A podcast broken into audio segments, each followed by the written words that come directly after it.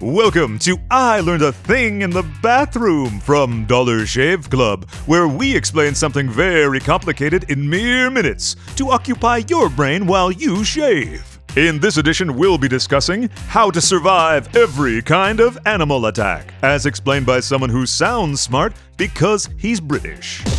And, uh, excuse the poor cell reception, I'm, uh, kind of lost in a swamp right now, and there seem to be several alligators here. Help? Well, the good news is that alligators don't hunt people deliberately. If one rears up and grabs hold of you, that's just instinct. Gators are ambush hunters, so if you run right past a gator's snout, it is going to take a pop at you. With any luck, though, you can probably convince it to let you go. The main thing to remember if you're on land is that you can easily outrun them, and they'll stop chasing you after about 20 feet.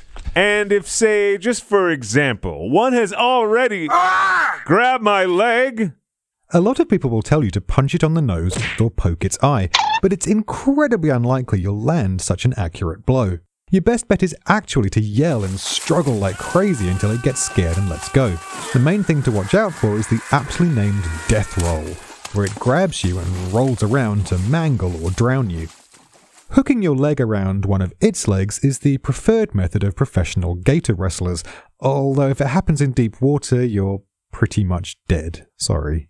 Okay, I got away. I'm in the woods. I think I'm safe now. Uh, apart from this gigantic bear. Advice, please? Hmm. Well, it depends. Is it a black bear or a brown bear? Because they require very different approaches. How do I tell? Well, there are three main differences. Firstly, black bears can be found in 41 different states, while brown bears, also known as grizzlies, are only found in Alaska and parts of the Pacific Northwest. Second, brown bears are much larger and have a distinctive hump at the shoulder. And third, black bears are black and brown bears are brown, you cretin. Let's assume my eyes are closed and I'm too scared to open them just yet. Okay. For black bears, stand tall and yell to scare them off. If it attacks, yell, punch, and kick like mad, and hopefully it'll decide you're not worth the effort. And don't climb a tree, it'll come right up after you. If it's a brown bear, however, stay very quiet and back away slowly. If it comes at you, drop to the ground on your stomach and play dead. Don't fight back in any way, but try not to let it roll you over. Your only hope is that it gets bored before you get dead. When it wanders off, wait a good long time before you move. They'll hang around a while to make sure you're really dead. Very helpful. Now, what if, and this is purely hypothetical here, what if someone had just, say, successfully survived a bear and alligator attack, but somehow found themselves floating in shark infested ocean waters?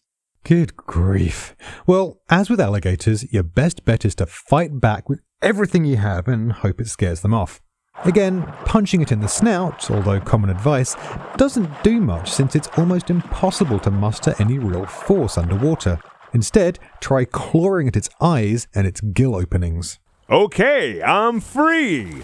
But there does seem to be some kind of three headed sea monster coming at me from its exploding volcano layer. Any tips? Yes, go home and never leave the house again, you massive, massive idiot. Tune in next time for more I Learned a Thing in the Bathroom. And in the meantime, head to dollarshaveclub.com for more podcasts and a big old pile of grooming products.